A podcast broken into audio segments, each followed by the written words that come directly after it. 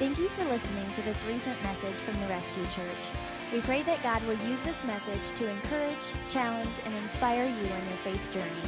If you'd like to learn more about the Rescue Church, please visit us online at therescuechurch.com. Hey, what's up, Rescue Church? I want to say good morning and welcome to each and every one of you in all of our locations. It's great having you joining us for church today, whether you're sitting in one of our campuses or whether you're joining us online. Uh, thank you for being with us today. I've got a quick question for you. How many of you have ever heard someone make an expression like this where they say, like, I know you can talk the talk, but can you walk the walk? Anybody ever heard someone say that or a variation of that expression? What do they mean when they say that? Like, what, what they're really saying is, I know you can claim something with your mouth, right? Talk is cheap. We've heard that before. You can say anything you want to say, but can you back up those statements with your life? Can, can you back up those statements with evidence and action that supports the claims that your mouth is making?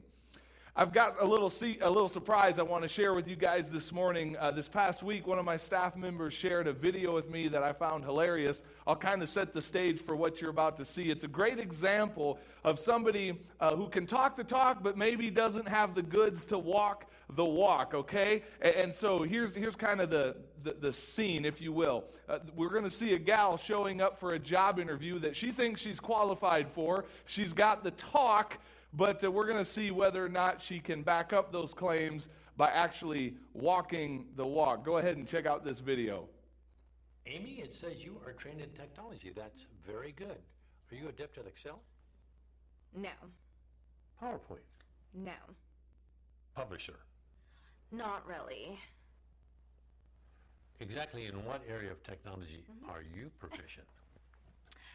Snapchat, Pinterest, Instagram, Vine, Twitter. You know the big ones. I'm surprised you didn't say Facebook.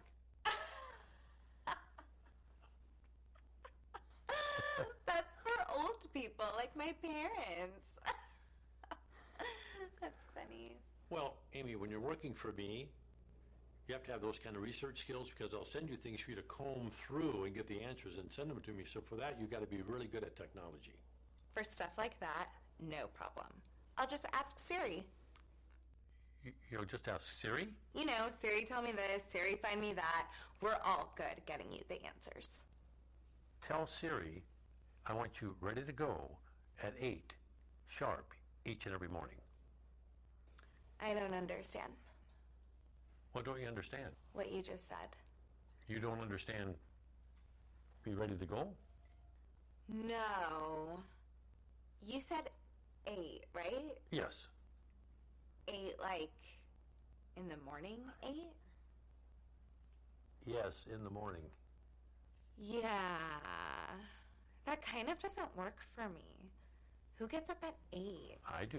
I Skype with my French boyfriend in Paris until like 3 in the morning. I don't even get to Starbucks until like 10, where I order my grande chai tea latte, 3 pumps, skim milk, light water, 2% foam, extra hot, but not too hot.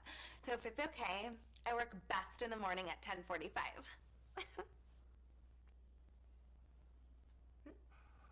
wow. Amy, I don't think we're going to be a good fit. Why are you so negative? I can sense your hostilities, and right now I am not feeling very safe. I've been here for over five minutes, and the only nice thing you have said to me was nice resume, which I typed all night for this meeting with you. You've given me no guidance, no validation, no encouragement, no supervision. Is there an HR director somewhere? HR director? Yes, I need to speak to someone. I may have to take off today as a mental health day. Take the day off? You, Amy, Amy, look at me. You don't work here. Are you firing me? Okay, yes.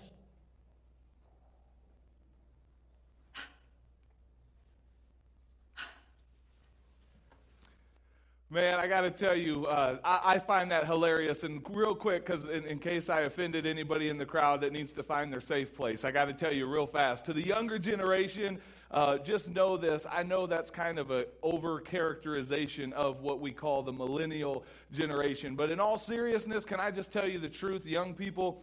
I don't really believe that that's how all of you are, okay? I think there's a lot of great people in every generation, and I think there's a lot of bums in every generation. So I know a lot of young people that are killing it and getting it done, and we've got them on our team, and I want more on our team. So just don't be offended by that. If, if to whatever degree that characterization is true of your life, I'll just be the first to gently invite you to grow up a little bit. And don't be like that, okay? Don't be someone who can talk the talk but not walk the walk, all right? Today, in our time together, as we continue through the book of John, we're going to hear Jesus do more than just talk the talk. We're going to hear Jesus back up that the claims that he made with his mouth with the works that he did from his life. So if you've got your Bibles, I would invite you to join me in John chapter 10 as we continue to make our way through the book of John. Quick review uh, last Sunday we were in the first part of John 10 and we saw where Jesus claimed to be the good shepherd, and, and we talked about some of the implications for our life because of that. And so if you missed that message, I'm telling you, go back and, and watch it Uh, at therescuechurch.com. Get caught up on where we're at in the series because today we're going to pick right up where we left off last week and we're going to hear more amazing truth from Jesus Christ himself as he's speaking here in John chapter 10. I'm going to start reading in verse 22. John writes this He says, Then came the festival of dedication at Jerusalem. Quick side note for you people who love history this is talking about the Jewish holiday of Hanukkah, and there's some very interesting history of how that came about. If, if you want to go check that out on your own time, it, it's well worth it. Very fascinating how uh, Hanukkah came to be, and this is exactly what's happening. It's basically the season of Hanukkah. It was winter, the Bible says, and Jesus was in the temple courts walking in Solomon's colonnade. The Jews gathered around him, saying, How long will you keep us in suspense? If you are the Messiah, tell us plainly. Let me just pause here to ask a question real quick. Have you ever thought to yourself, and especially maybe those of you who are not yet Christ followers, have you ever kind of just thought, you know, if there really is a God, why doesn't he just come out and show himself to me? If he wants a relationship with me, why doesn't he just reveal himself? Why is there faith involved in this thing where I have to believe in a God that I cannot see? I mean, I think that's a pretty common question that, that people are asking, and that's kind of what, what the Jewish people are asking of Jesus. They're kind of like, all right, if you really are the Messiah, just tell us plainly. Just come out and, and make the, the claim plainly. Watch what Jesus says next to this. Verse 25 Jesus answered, I did tell you, but you do not believe. I believe Jesus would say that to some people listening and watching this message today. I don't have to come out and prove anything to you. I've already proven myself to you, but the problem is you don't believe. And then watch what Jesus goes on to say next. He's going to point to the evidence. It's more than just what he claims with his mouth. Verse 25, he says, The works I do in my Father's name testify about me, but you do not believe because you are not my sheep. He's going back to that metaphor that we talked about last week where he calls himself the good shepherd. He says, My sheep listen to my voice. I know them and they follow me. I love this next line. He says, I give them eternal life, and they shall never perish. No one will snatch them out of my hand. My Father who has given them to me is greater than all. No one can snatch them out of my Father's hand. Okay, let's pause just real quick, and, and I want to summarize a few things that we just heard Jesus say in that passage of Scripture. If you've got your handouts, if you're following along with me in the message today, here's the first thing I would ask you to write down The works of Jesus back up the claims of Jesus. The works of Jesus back up the claims of Jesus. What do we mean by that? What we heard Jesus say is this I did clearly tell you and claim to be the Messiah. You don't believe. The works that I have done are evidence of what I have claimed to be true. And we're going to hear him say in just a moment even if you don't believe my words, at least believe the works that you have seen me do. So here's what I want to tell you. Anyone listening today, I want you to know that God has already revealed himself to you, and he owes you no more revelation than what he's already given. And some people might, might be tempted to ask, well, what? Like, I haven't seen God in my life. He's never showed up in my living room. He's never made himself that clear to me. And, and I would say otherwise. And I think Scripture would tell a different story. I want to just very briefly label three ways in which Jesus has shown himself to all of us. There are many, many more, both general and specific to your life, ways that God has shown himself real in your life the fact that you haven't recognized him probably says more about your lost soul than it says about his ability to speak. And, I'll talk more about that in just a moment. But let me give you three ways that Christ has made himself known to us and revealed himself to us. The first one, if you want to write this down on your notes, is creation. What do I mean by creation? I mean it's the world, the created universe, the physical world around us in which we live and we can see and measure and hold it in our hands.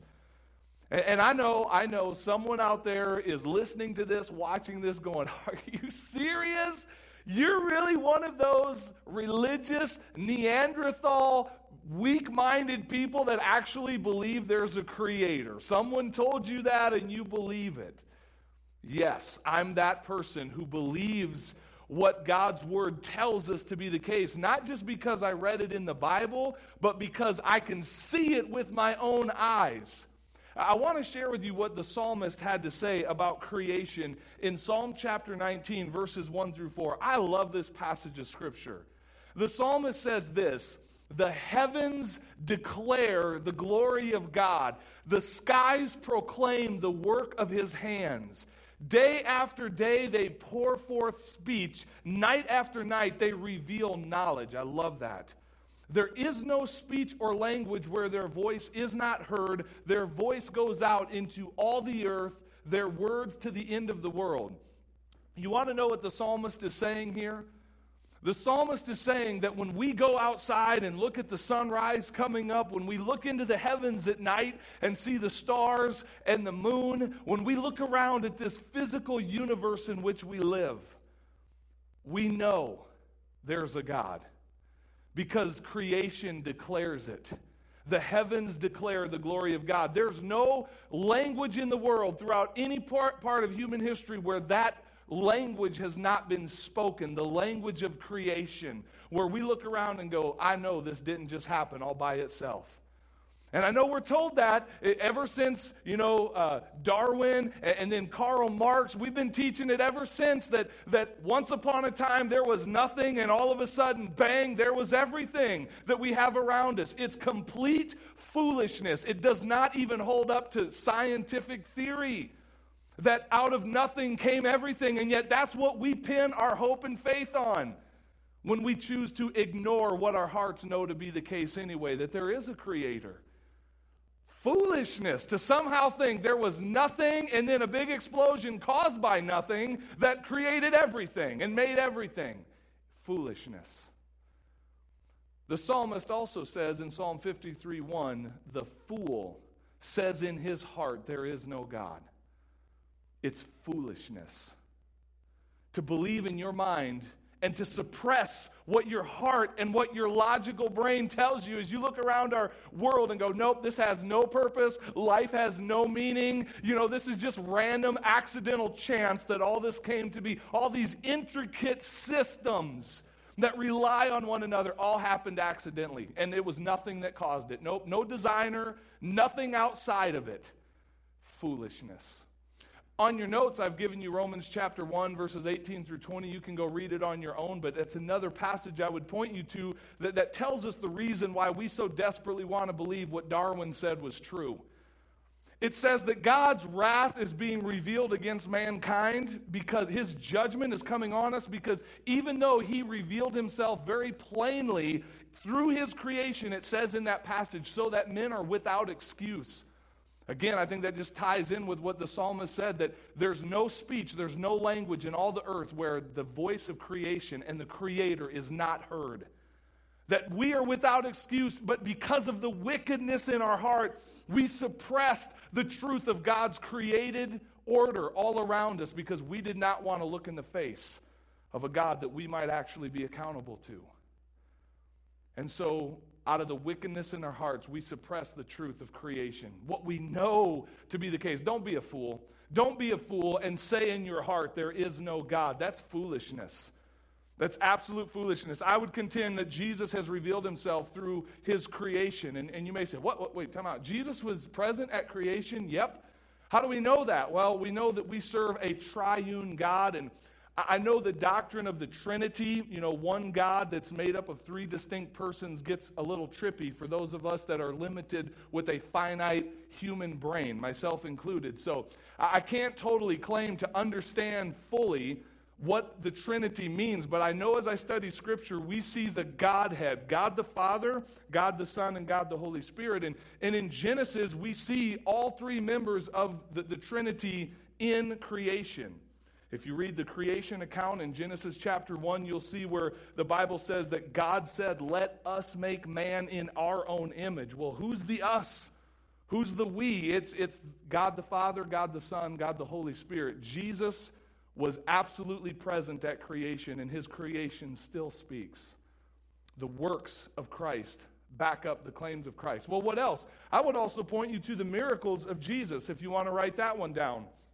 And we're not going to take the time today to look at any one specific miracle, but we've been looking at them as we study the book of John and as we read the gospel accounts. Forget all of the Old Testament miracles of God doing powerful, amazing things. Let's just look at the life of Jesus. And what do we see him doing? We see him taking a limited amount of fish and bread and multiplying it for thousands of people to eat. We see Jesus walking on water and turning water into wine and telling people who've been crippled from birth, stand up, take your mat, and walk. We, we watch Jesus restoring the sight of a man born blind. We see accounts of Jesus calling dead people back from the grave. And here's the thing you need to know about the New Testament for those of you that would just be quick to dismiss it and go, that's just some religious writing. Well, check this out the, the writings of the New Testament have been historically validated on a far greater level than so much other literature that we embrace and go, yep, this is good, it's validated, it's real stuff. That the New Testament has been scrutinized far more than that. And we're talking about writings that, that of, of historical events that were witnessed by thousands of eyewitnesses. This is reliable stuff. You can't deny the evidence that a man named Jesus walked this earth and he did powerful, divine, supernatural miracles. I would contend the works of Jesus back up the claims of Jesus. And then, not the least of which was the resurrection. And we're going to talk about that in just a few weeks on Easter Sunday. Like, probably one of the greatest miracles of all time. The, the, the thing that stands out about Jesus is not that he died on a cross as a, a sacrificial death for my sin and your sin. All of us are going to die someday. I hope I don't die like Christ did on the cross. But everybody's going to die. The thing that sets Jesus apart from any other truth claim in the world is that he came back and he said he would. And three days later, he overcame sin and death and hell. And again, all kinds of eyewitnesses saw Jesus die and they saw him come back. You got to deal with that evidence. Jesus is here to tell you today I did more than just claim to be God. I demonstrated the fact that I am God by the works that I've done. And for you to deny it, says more about your heart than it does about me as God. Which, by the way, leads to the next thing I'd have you write down is this a summary from the verses we just read. Unbelief is evidence that I don't belong to the Good Shepherd. If you're watching this today and you don't believe in Jesus Christ, that's just evidence that you don't belong to Him either. You don't know His voice as the Good Shepherd. We heard Jesus say in that passage, You do not believe because you are not my sheep. That's why you don't believe. It's because you don't belong to me. You know, I, I, said it this way, and this is really good. This, this statement came to me as I was preparing this. Like, you ought to put this one on Facebook because it's just that good of a statement. I believe God is saying it to us like this The burden of proof is not upon me, the burden of belief is upon you. It's not God's burden to prove himself to us. He's already done far more than we deserve. The burden of belief is on us to examine that evidence and somehow justify why we still haven't bowed our knee in submission to that God who can do that. The burden of belief is on you, the burden of proof is not upon God. And so if you don't believe, it's just evidence that you don't yet belong to Christ. And I want to put a little gentle disclaimer on that. That's not to say, I'm not trying to say that if you ever have doubts or if you have real questions about things or if you would acknowledge, hi, there's so much about God I don't understand. I'm not trying to get you to doubt your salvation and say you're not a Christian. I'm talking about someone who consistently and constantly struggles with the belief in the basic claims of Christ that he is the Son of God, sent to this earth to take the sin of humankind upon himself and die on a cross, making forgiveness to our eternal Father possible for you and I. And when I choose or when I struggle to accept that, that, that says a lot more about my heart and the eternal destiny of my heart. I don't belong to the Father yet. I don't belong to the Good Shepherd. When there's that unbelief that's there. But the truth is this we all struggle with doubt from time to time, right? I do. I know many other Christians. We have a lot of questions. There's times we don't fully understand things. So, again, I'm, I'm trying to put that gentle disclaimer. As a matter of fact, you could jot down, if you want, the, the word or the verse Mark 9 24. This is a prayer that I, I find myself praying often in my life. It comes out of a story where uh, Jesus healed a, a, a, man's son who had been possessed by a demon. But in there, Jesus made this statement that anything is possible if you believe. And, and this father of this son said, Lord, I believe, help my unbelief. I love that tension that's there because I live in that tension so often where it's like, Lord, I do believe in you. I do trust you. I do accept you as my Lord and Savior. And yet I still wrestle with the fact that all I can see in the human realm is human limitations and the impossibilities of my ability. So, Lord, I believe, but on the other hand, help my unbelief. Like that tension will probably always be there. I'm talking about someone who resists and rejects the claims of Christ to be the Son of God, and you just don't believe it. You don't accept it. It says far more about your soul than it says about God's ability to prove himself to you. He's already proven himself over and over through the works of Jesus Christ. He doesn't owe you anything else in terms of proving himself to you we owe him belief. And, and is, is, does it take faith to believe in God? Yes. Does it take faith to believe in a God I cannot see? Is it ultimately faith that saves us? Yes, according to Scripture. But I got to tell you this it's not blind faith. It's not blind faith that we just have to take everything, uh, you know, as it's given to us. Like, it's faith that's based on real evidence that we can measure and go, man, this looks very believable that there's a God who created all of this. And he sent his son to this earth who did divine, supernatural, miraculous things. And he rose again from the grave. Like, that's not blind faith. I can put my faith in that. And, and so I'm, I believe Jesus Christ would call us to overcome our unbelief and accept him as our Lord and Savior. And when we do that, here's another summary statement from that scripture. The results of belonging to Jesus are eternal life, indestructible life, and security. He said, where, where, are you getting that, John? Remember when Jesus said that if you belong to the Good Shepherd, I will give you eternal life. And he said, they shall never perish. That, that means that that doesn't mean we won't die physically, right? Every one of us will die physically, but for those of us who are in Christ, death is not the end, it's the beginning. You really can't destroy this life. You can take my physical life, but you can't take my eternal life and my eternal security in Christ.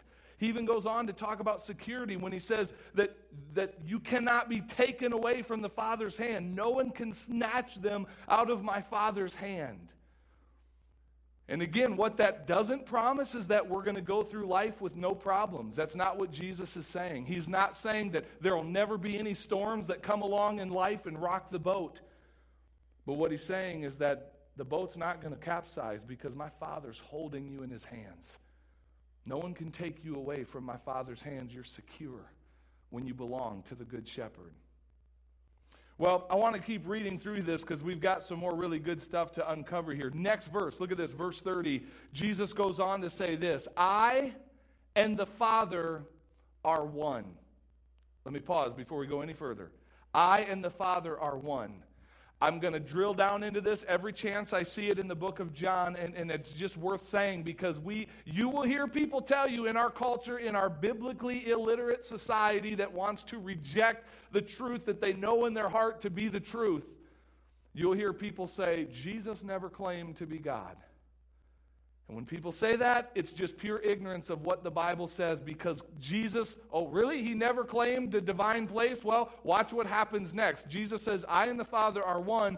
Again, his Jewish opponents picked up stones to stone him. But Jesus said to them, I've shown you many good works from the Father. For which of these do you stone me? And look what they said. We are not stoning you for any good work, they replied, but for blasphemy because you, a mere man, claim to be God.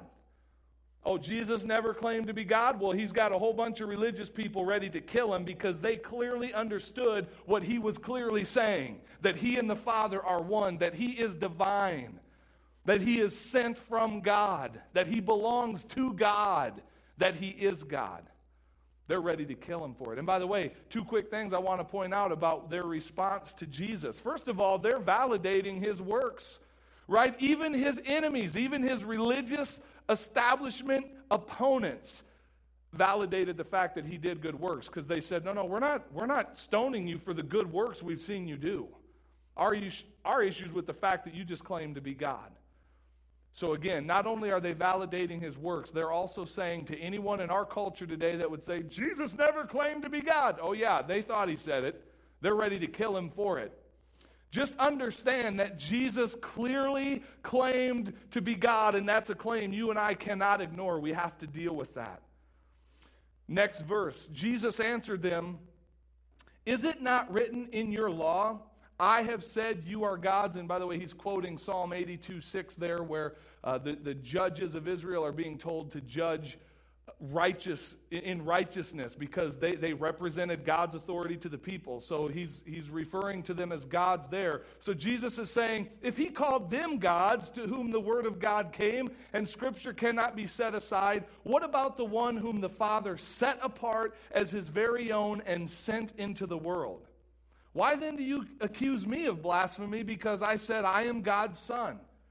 Do not believe me unless I do the works of my Father. But if I do them, even though you do not believe me, believe the works, that you may know and understand that the Father is in me and I in the Father. And again, they tried to seize him, but he escaped their grasp. Once again, they clearly understood Jesus is claiming to be God, and they were ready to kill him for it.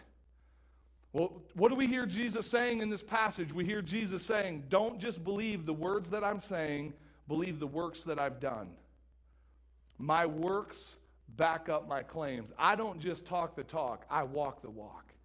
That's what we're hearing Jesus say in this passage of Scripture. By the way, there's two other things I want to just draw out of here real quick. If you've got your notes in front of you, underline these two words or these two phrases. Underline the, the phrase where it says set apart in there, where Jesus claims that he was set apart, and then underline the word sent. So, what Jesus said, what we heard him say, was that he has been set apart by God for God's holy purposes. There's a Bible word that, that we'll read in other parts of the New Testament. The word is sanctification. And then Jesus claims that he was sent into the world on this great rescue mission. Like he was sent by the Father into this world. Why am I asking you to underline those two words? Because I want you to notice for those of us who claim Christ as our good shepherd, Watch this. If it's true that Jesus was set apart for God's holy purposes, and if it's true that Jesus was sent into the world, and if we're his followers, then what does that mean for our life?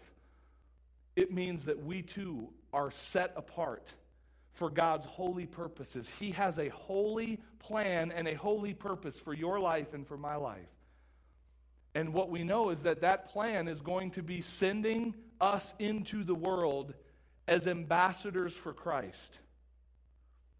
Maybe some of you on your notes might just want to write down next to that this simple phrase social media.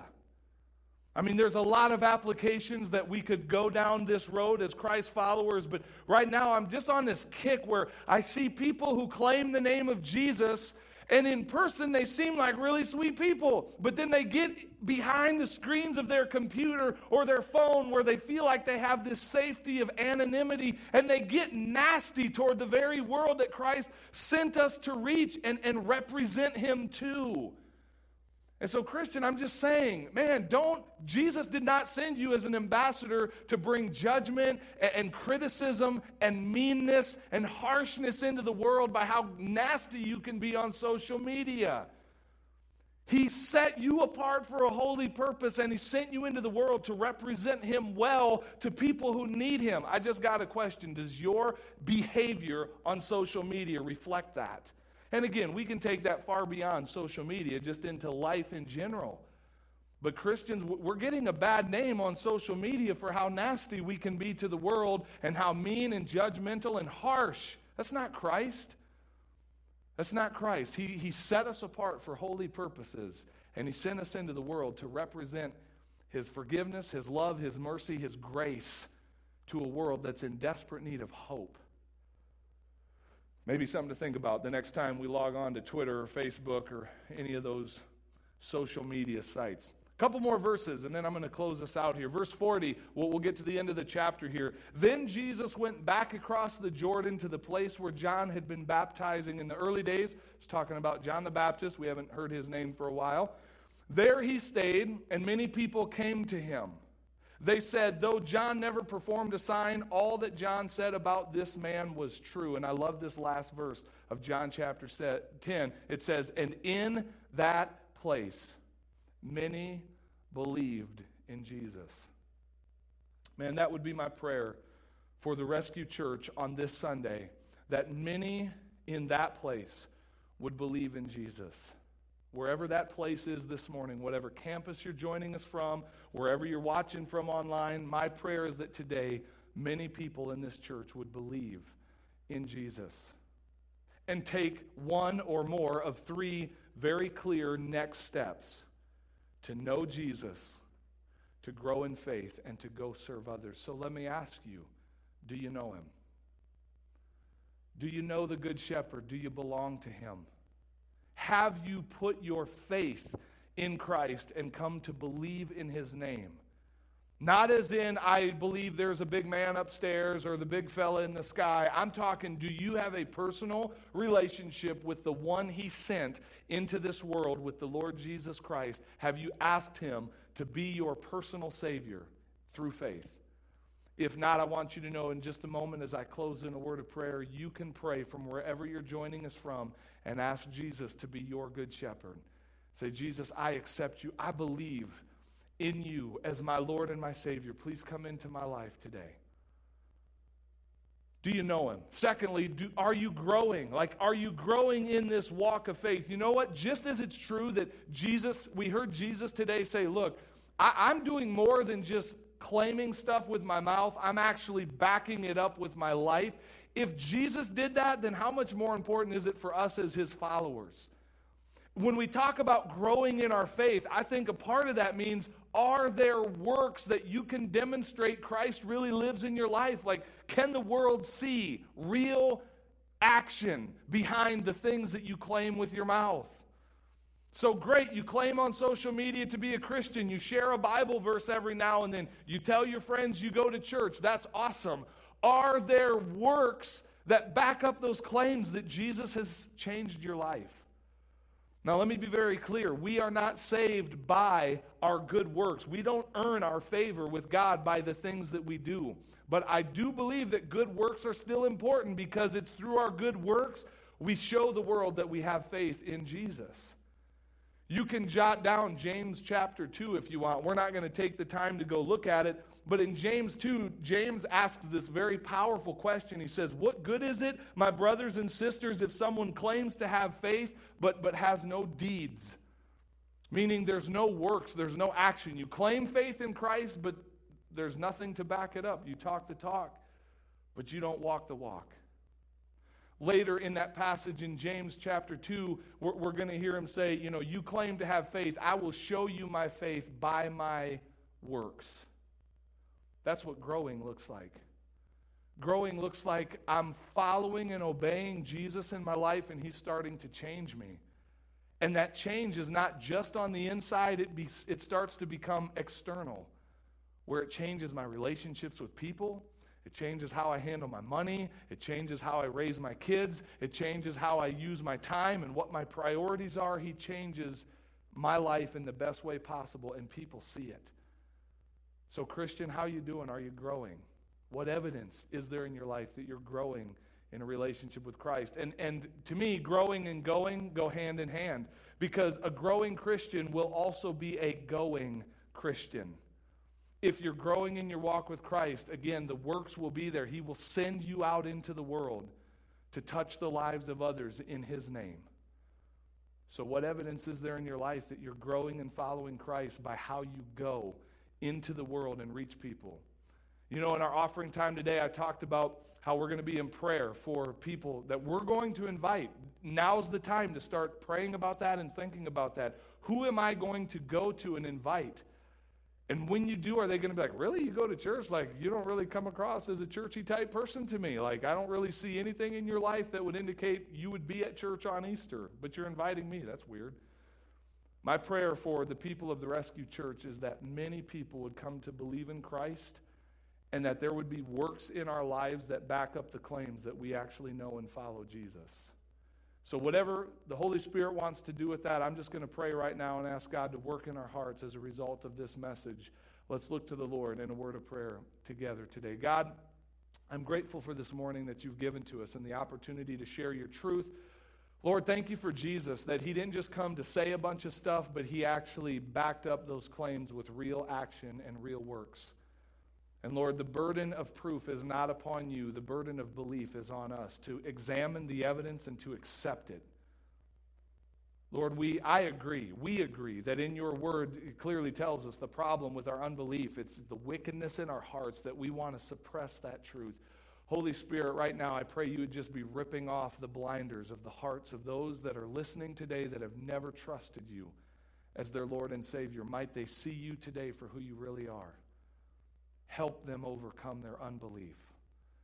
God, I pray that there would be many in this place today who come to call on the name of Jesus for the gift of eternal life, an indestructible life and security that only comes through the Good Shepherd.